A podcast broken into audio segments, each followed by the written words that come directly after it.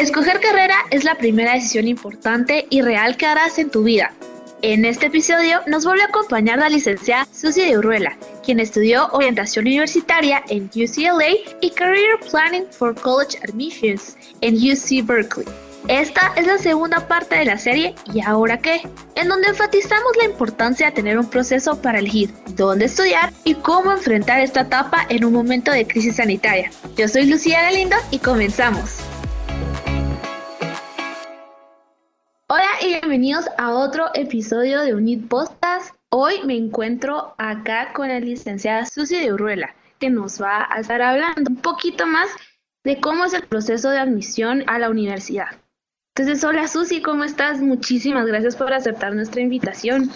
Hola, muchas gracias por esta invitación. Siempre me llena de, alegría y de ilusión eh, estar aquí apoyando a UNIS en sus actividades y sobre todo muchos jóvenes interesados en estos temas universitarios. Ajá, eso de que los adultos siempre te están diciendo como ya es hora de que comiences el proceso. Entonces, ¿por qué es tan importante el proceso de admisión a la universidad, Susi? Bueno, yo creo que terminar el colegio es el cierre de una etapa muy importante en la vida de los jóvenes, uno de esos grandes objetivos de incluso por qué los papás escogieron el colegio que han escogido, porque ciertos programas, es porque les está preparando para el siguiente capítulo de sus vidas, que es la universidad. ¿Y por qué? Pues porque la universidad luego les abre el capítulo siguiente, que es el mundo del trabajo. Entonces es un proceso natural que los papás probablemente ya lo, lo hemos vivido y vemos la importancia que tiene para los hijos, para los estudiantes, el que vayan viviendo cada una esas etapas. Por eso es que de una u otra manera los papás, tal vez con un poco de mayor claridad que algunos jóvenes, vemos esa necesidad de que los jóvenes se preparen con tiempo, lo piensen con tiempo sobre cuál va a ser su siguiente paso, que sería la universidad. Ajá, aquí es como tiempo, uno necesita tiempo para empezar esto, pero como el tiempo es un factor tan importante que los jóvenes nos llevamos como a estresar, porque nos están diciendo como ya tienes que aplicar a la universidad, pero hay veces que nosotros no sabemos todavía qué estudiar, o sea, todavía nos quedamos así como, ala, pero quiero ser médico, pero también quiero ser diseñador gráfico, o sea, dos como extremos diferentes. Entonces, si yo todavía no sé qué estudiar en la universidad, aún así debería de aplicar. Yo creo que en el mundo ideal los colegios debieran empezar a apoyar a los jóvenes más o menos, poco antes, poco después, pero se habla más o menos en tercer curso acá en Guatemala, para que los jóvenes en ese momento se empiecen a sentir que ya están acercándose a la frontera de la universidad. Creo que eso es importante. ¿Cómo los colegios pueden hacer eso? Los papás, o se puede hacer de muchas formas. Pues acercándolos a oportunidades, que de hecho hoy hay muchas y de forma virtual, pues a universidades, a profesionales, etcétera. Creo que, que, es un proceso que toma tiempo, en algunos jóvenes más, en algunos jóvenes menos, pero lo que sí es un hecho es que los jóvenes ya se empiezan a acercar a la frontera de la universidad y eso hay que facilitarlo. No se diga pues ya en grados superiores como cuarto, quinto curso. Un elemento muy importante en este proceso es ayudar a que los jóvenes se conozcan mejor. En la medida que un joven se conoce mejor, pues toma mejores decisiones de vida y una de esas grandes decisiones es qué quiero estudiar, en dónde quiero estudiar. Y yo siempre les repito, últimamente a muchos a mis alumnos les digo que esta primera decisión sí es muy importante, pero no va a ser la única decisión. Entonces, esta va a ser la primera decisión de su futuro profesional. Creo que nuevamente en la medida en que los papás, los colegios les van ayudando a los jóvenes a irse conociendo mejor durante estos años, pues les facilitará mucho ese proceso. Y cuando digo conocerse, pues hablo principalmente de qué les gusta a los jóvenes, para qué son buenos, qué extracurriculares están tomando, qué se les facilita, qué no se les facilita, cómo es mi personalidad relacionada con carreras y con ocupaciones, cuáles son mis intereses, qué combinación de intereses tengo, cuál es mi visión de futuro. Es un camino, es un proceso, pero en la medida en que los jóvenes se van preparando, se les va ayudando a que se conozcan mejor y llegarán más preparados a quinto curso para ya tener más resuelta la pregunta de qué quiero estudiar o cuál va a ser mi primera decisión de carrera y entonces ya en quinto curso enfocarse en, bueno, ¿y en dónde? ¿Cómo voy a hacer yo realidad eso? Entonces es un proceso que viene desde tercer curso, pero que usualmente nosotros pensamos como, ay, quinto, o sea, siento que muchas veces esperamos hasta en quinto para comenzar a pensar en lo que voy a estudiar. Porque yo me recuerdo que así fue mi caso, o sea, yo en quinto fue como, va, que quiero estudiar y me quedé en el limbo. Entonces también rescato mucho la idea que es la primera decisión, pero no está escrita en piedra. O sea, que puedo tomar la decisión ahorita, pero la puedo cambiar después, ¿verdad? Correcto, es una primera decisión. Eh, a veces se piensa que con hacer un examen de aptitudes, pues ya suficiente, pero no necesariamente porque tengo la aptitud voy a tener el interés o mi personalidad se va a relacionar con aquello que yo quiero hacer. Algo muy importante es analizar intereses. Mencionabas hace un rato, y es cierto, hay muchos jóvenes que tienen combinación de intereses. Y a veces porque tienen tantos intereses, les cuesta muchísimo más decidir, porque quieren hacer esto, pero también quieren hacer lo otro. Entonces es como estar agarrado de una rama, pero no quieren soltar la otra rama. Entonces conocerse mejor cuál es mi combinación de intereses, por qué camino quiero yo empezar, les va a ayudar muchísimo a poder tomar esa importante decisión. Pero lo que sí no suele ser lo más recomendable es dejar esto hacia el último año de colegio. Creo que el último año de colegio, sobre todo a partir de febrero, marzo, ya la cabeza debe estar pensando en, bueno, ¿en dónde? ¿En dónde voy a hacer realidad? Es el primer paso. Ajá, full. Yo, yo, yo simpatizo un montón con ese consejo y lo refuerzo un montón porque a mí me pasó. Entonces sí siento que ese proceso de introspección cabal, antes de pensar dónde es como pensar qué, bueno, qué voy a estudiar y tiene que ver mucho con ese proceso de introspección que tú decías, ¿verdad? Tú sí. Pero aparte de este proceso de introspección, sobre todo ya pensando más acá como en universidades guatemaltecas, ¿hay algo que debería de hacer antes de empezar a aplicar a una universidad? Sí, por supuesto que hay eh, algo que hacer. Algunos colegios proporcionan eh, guía y algunas herramientas para profundizar en ese autoconocimiento. Si el colegio no, no lo tiene o, o, hace falta, a veces es un orientador por tantos alumnos y cada, cada persona viene de una realidad diferente. En Internet hay recursos, hay personas eh, como yo que nos dedicamos a apoyar a jóvenes para que sigan este proceso. pero sí, definitivamente hay que, hay que dedicarle tiempo para conocerse mejor y saber Tal vez aquí vuelvo a repetir este, o sea, yo considero muy importante que los jóvenes al menos estén seguros de esa primera decisión que van a tomar. ¿Por qué? Porque esa primera decisión les va a facilitar otras que vendrán en el futuro. Hace unos días leía yo un documento que los jóvenes de hoy, y de hecho algo tú mencionaste hace un rato, eh, que no está nada escrito en piedra, y eso es muy cierto. Los jóvenes de hoy, de acuerdo a las investigaciones, muchas de ellas hechas en Estados Unidos, en su futuro profesional, que al final es la gran cantidad de años en la que van a vivir como profesionales, van a cambiar de carrera alrededor de 8 o 10 veces. ¿Qué significa eso? Que una persona que estudia algo no necesariamente se va a dedicar a eso el resto de su vida. Entonces esa primera decisión se vuelve mucho más relevante porque esa primera decisión les tendrá que facilitar todo eso que venga a, a futuro. Y es cierto, hay alumnos que tienen un perfil diferente, hay, alumnos que son multi-intereses, pero todo eso viene de cómo me conozco yo mejor. Ajá, eso yo me di cuenta, no solo con jóvenes ahorita, pero en realidad creo que con varios catedráticos es totalmente cierto. Tú puedes estudiar algo en la U, pero no necesariamente eso es lo que vas a hacer para toda tu vida. Entonces es como la primera decisión seria que va a afectar seriamente nuestra vida, pero la vida da tantas vueltas que uno ni termina en eso, ¿verdad? Tal vez solo comentar que, que, sí es cierto, aunque sí hay algunas carreras que son más específicas. Por ejemplo, alguien que estudie medicina, pues normalmente se ve en el mundo de la medicina por su futuro profesional, aunque dentro de la medicina puedan haber cambios o especializaciones diferentes o formas de trabajo diferentes. Sí hay carreras que son más de una línea específica, hay carreras que son más abiertas. Pero nuevamente, la clave para saber qué es lo mío, qué es lo mejor para mí, es definitivamente conocerse mejor. Y si tienen a alguien que, les conozca bien que, o un profesional que sepa de esto, pues qué mejor para que les ayude pues, en esa importante decisión. Y es que ahorita ya podemos hacer como un fast forward o adelantarnos ya, como usted decía, enero, febrero, donde ya tenemos que comenzar a, pensar, bueno, ¿en dónde voy a estudiar esto que quiero? Entonces, en, en el momento de aplicar a la universidad, ¿cuáles son los elementos más importantes que yo debería de tomar en cuenta? Bueno, primero, pues tal vez lo más obvio, eh, que tengan la carrera que yo quiero. Hay influencias externas que a veces eh, influyen. Por ejemplo, a qué universidad se están yendo mis amigos, la distancia es importante por temas de tráfico, pero lo más elemental es que la universidad tenga mi carrera. Ahora, hay universidades que ofrecen la misma carrera de nombre, pero el enfoque puede ser diferente, el contenido puede ser diferente.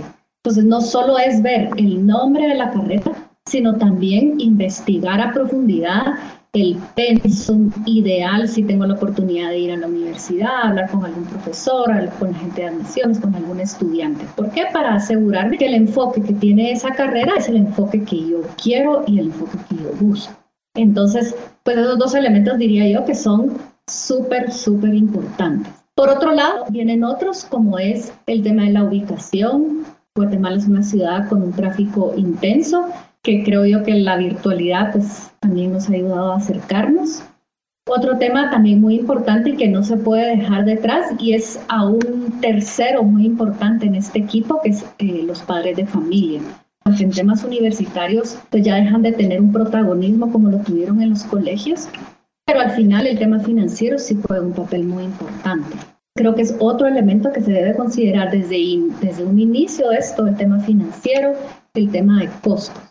Otro eh, tema eh, es el tema de los horarios de estudio. Hay algunos alumnos que tienen la necesidad de estudiar y trabajar. Hay algunos alumnos que para ellos es muy importante combinar estudio y trabajo por los distintos motivos. Entonces el tema de horarios de estudio también es importante. Hay algunos alumnos que les interesa que la universidad les pueda proporcionar alguna experiencia internacional. Eh, la UNIS tiene algunas alianzas con universidades internacionales. ¿Cómo puedo yo unir mis estudios con alguna experiencia de trabajo? Entonces, una decisión de universidad no solo es, ay, esta universidad es la que me gusta y van todos mis amigos, sino es un análisis que llama a investigar, a profundizar en esa decisión del lugar al que yo quiero ir a estudiar. Por ejemplo, yo estuve en un momento con el proceso con Susi porque me quería ir a estudiar al extranjero. Por cuestiones financieras ya no se pudo, ¿verdad? Pero entonces era una de las cosas principales que tenía que tener la, universidad a la que yo iba a estudiar. Y la UNI siento que sí ha abierto un montón sus puertas a que los jóvenes experimenten más en otros países. Entonces, la UNICE ha visto que ha tenido varias prácticas en diferentes facultades. Una mi amiga de Facultad de Arquitectura, me recuerdo que se fue a la Universidad de Sabana. Son cosas que uno de verdad, si alguien no se los dice, no los toma en cuenta, ¿verdad? Otra cosa que siento que nadie te dice como el proceso de, pero que hay personas que lo quieren hacer, es que es lo que yo tengo que tomar en cuenta si quiero una beca.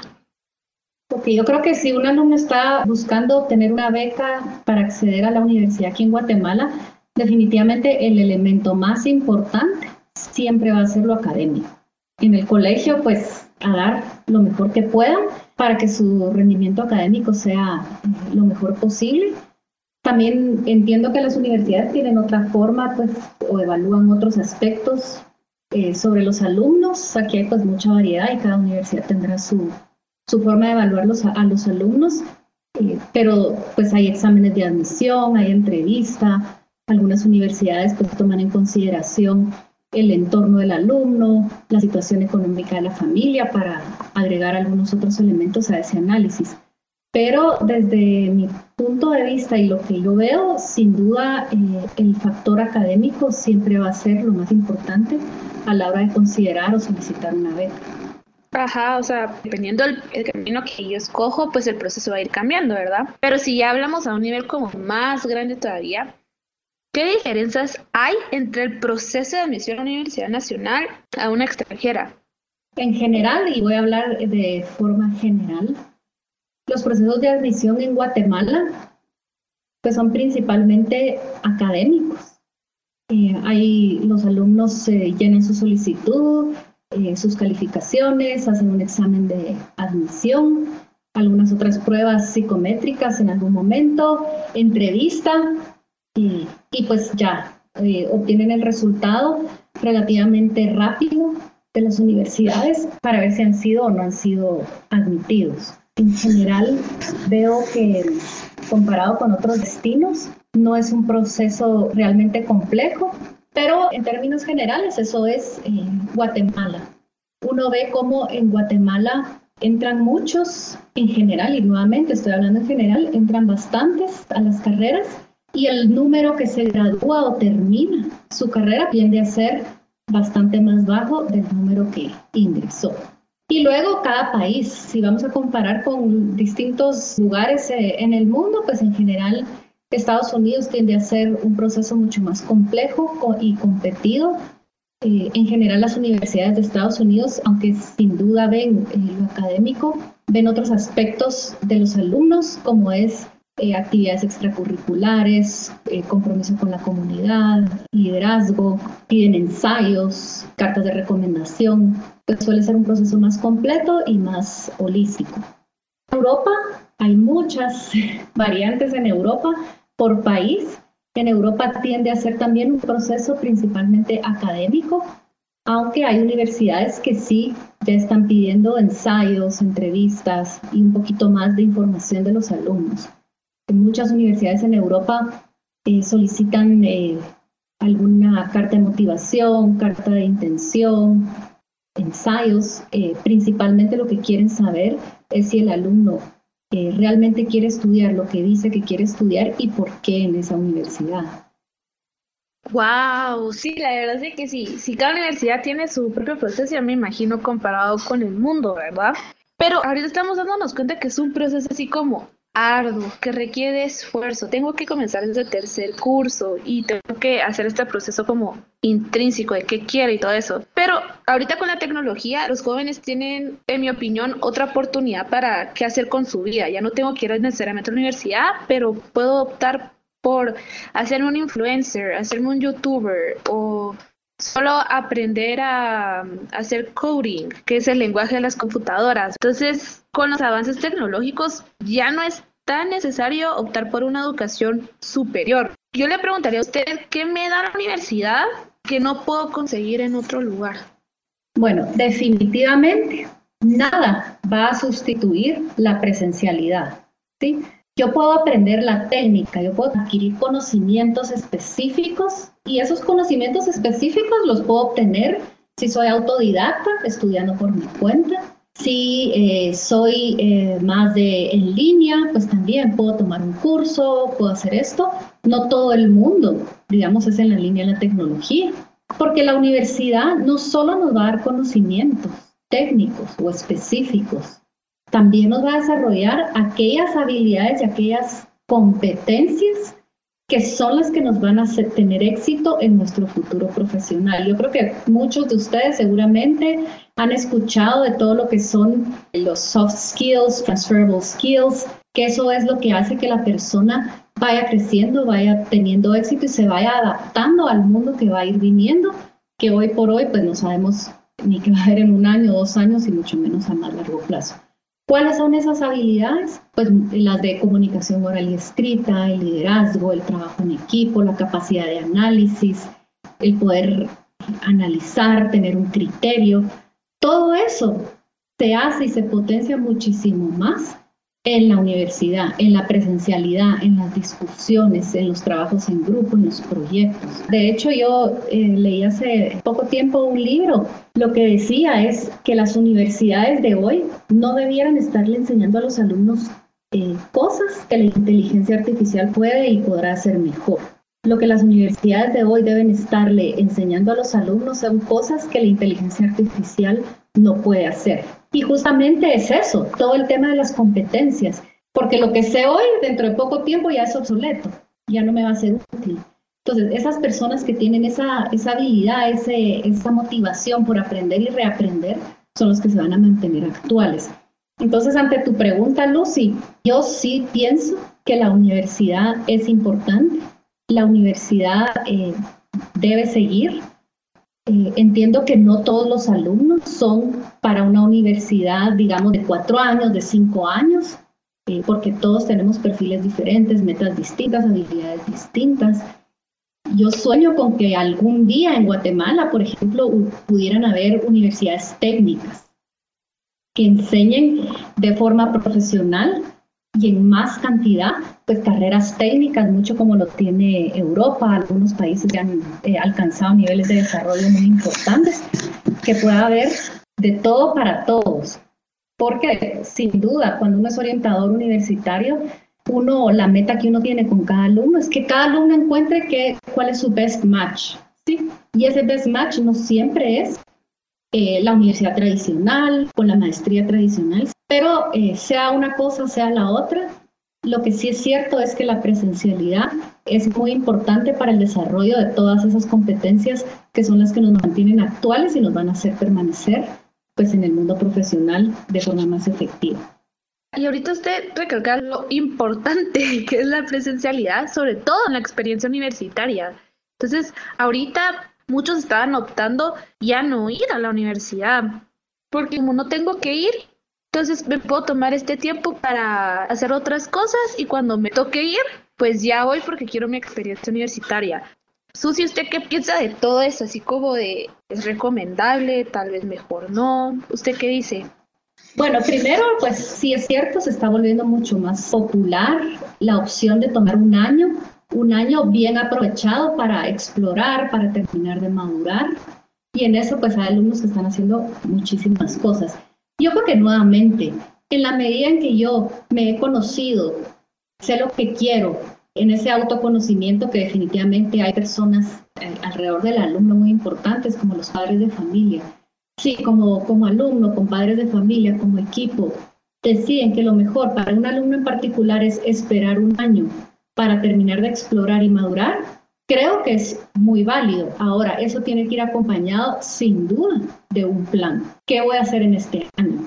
Porque si no, lo que va a pasar, como ha estado pasando, es que muchos jóvenes después de ese año siguen igual. Es que sigo sin saber, no sé, ya me acostumbré a no tener horarios. Yo creo que ese, esa decisión de si voy a esperar o no un año tiene que ir acompañado de eh, de investigación, de profundizar y definitivamente de un plan. Lo que también yo he visto de alumnos, pues cada caso es diferente, es que hay alumnos que sí aplican a las universidades, reciben la aceptación y luego lo que hacen es pedirle a la universidad que les espere o que les permita o que les guarde su aceptación un año. Algunas universidades lo aceptan, otras no, pero eso puede ser ya parte del plan, que voy a hacer todo este tiempo. Y sí, ahora hay muchas oportunidades y cada vez veo yo más jóvenes optando por esa opción. Eso sí tiene que ir definitivamente de la mano de un plan. Cabal, o sea, si vamos a tomar una decisión, bueno, pues que haya argumentos o algo que justifique, ¿verdad? Una estrategia para la decisión que vamos a tomar. Entonces, Susi, la verdad es que usted está hablando de este proceso, proceso natural, como usted dijo, lo tenemos que iniciar desde los 16 años para un joven creo que escuchar todo eso como es tu primera decisión de la vida real, así ya adulto, ahorita ya se nota que estás madurando. ¿Qué consejo le daría a estos estudiantes que ahorita están empezando el proceso, sobre todo cómo está nuestra realidad hoy diferente con la pandemia de la COVID-19? ¿Qué consejo les daría? Pues idealmente que encuentren en sus papás un apoyo, que se comuniquen con ellos. Si las circunstancias no lo permiten, en el colegio seguramente ojalá tengan a una persona que les pueda orientar o algún profesional o familiar cercano para hablar de todos estos temas. Les invitaría a que vean esto como una aventura que me va a llevar a hacer realidad la visión de futuro que pueda tener. Las universidades como la UNIS eh, tiene personas que pueden orientar, pueden acercarse a las universidades, es otra forma muy interesante y muy buena de conocer sobre el mundo de la universidad, las carreras, qué tengo que hacer, es acercarse a las universidades. ¿Por qué? Porque el día que les llegue el momento de, ok, ahora sí, ya estoy terminando el colegio, tengo que aplicar, el mundo de la universidad no va a ser tan ajeno. ¿Por qué? Porque ya tuve, eh, un día me fui a visitar, hice una cita con esta universidad, me recibieron en esta facultad, me contaron, incluso fue a ver las aulas, ya estoy familiarizada con ese entorno, estoy familiarizado con el proceso de admisión, que realmente en, Guatemala los procesos de admisión no son complejos. ni toman tanto tiempo, es solamente un tema de decidirse. Pero si desde tercer curso, cuarto curso, yo me voy acercando al mundo de las universidades, ferias de universidades que puedan haber, eh, un sábado fuimos a, visitar, a manejar cerca de aquí, todo eso eh, me va acercando a ese mundo que en un principio no conozco, pero que lo voy acercando y lo voy haciendo parte de mi vida. Siento que con tantas herramientas digitales ya no tienes que ir a la universidad para verla y conocerla. Ahorita ya solo tenés que meterte a la plataforma, ver la página y encontrás la información básica. Y también es que universidades ahorita han optado también por cambiar sus actividades presenciales a actividades pues digitales, ¿verdad? Universidades como la UNIS que están haciendo expos digitales. Entonces lo que va a hacer es que el 22, 23 y 24 de marzo en las tardes se va a juntar con alumnos de colegios para que ellos conozcan a alumnis que estudiaron la carrera, alumnos que están estudiando la carrera y que también tengan la oportunidad de como realizar una actividad que tenga relación con la carrera, como ese acercamiento que ahora están haciendo las universidades, pues es totalmente diferente, porque, o sea, qué experiencia más real que esa, ¿verdad? Entonces, el proceso es súper amplio, como usted dijo, podemos hablar horas de este tema, pero ya se nos acabó nuestro tiempo, Susi. Muchísimas gracias por todos los consejos, por explicarnos más qué elementos tenemos que tomar en cuenta, qué cosas tenemos que hacer y enfatizar también lo importante que es este proceso para un joven. Así es, nunca es muy temprano para iniciar aunque yo no sepa qué quiero estudiar, aunque yo esté en tercer curso y vea el mundo la universidad tan lejano, nunca es muy temprano para empezar. Aprovechen experiencias como la Expo UNIS virtual, que viene ya dentro de poco tiempo. Eh, aprovechenlo, empiecense a sentir familiarizados con lo que las universidades ofrecen, las carreras que hay, procesos, para que cuando les llegue su momento, cuando ya estén en quinto curso, esto ya no sea una sorpresa, algo desconocido y se sientan mucho más cómodos, mucho más familiarizados y que ese proceso, lejos de ser algo estresante que les quite la paz, sea algo como muy natural y que con ilusión lo hagan. Eso creo que les podría ayudar de cierre, nunca es eh, muy temprano para empezar a conocer el mundo de las universidades y hoy por hoy pues lo tenemos bastante cercano. Cabal, o sea, empezar ya, pero me encanta el hecho de no tomársela con miedo, tomársela con ilusión, con emoción. Es un reto nuevo y es algo nuevo que todos hemos experimentado o vamos a experimentar pues en un momento de nuestra vida.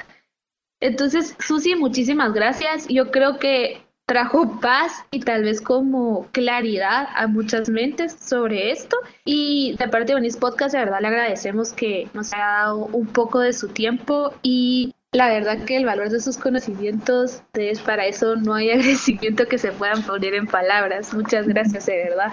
No, gracias a ustedes. Yo soy la agradecida por este espacio. Creo que hacen un gran trabajo dando a conocer pues, todas estas pequeñas cosas a los jóvenes y con mucho gusto cuando quieran, eh, pues aquí estaré para seguirles apoyando. Muchas gracias. Y muchas gracias a todos los que nos están escuchando. Este ha sido el final de nuestro episodio de hoy. Esperamos que les hayan gustado. Por favor, no se olviden de seguirnos en nuestras redes sociales y hasta la próxima. Bye.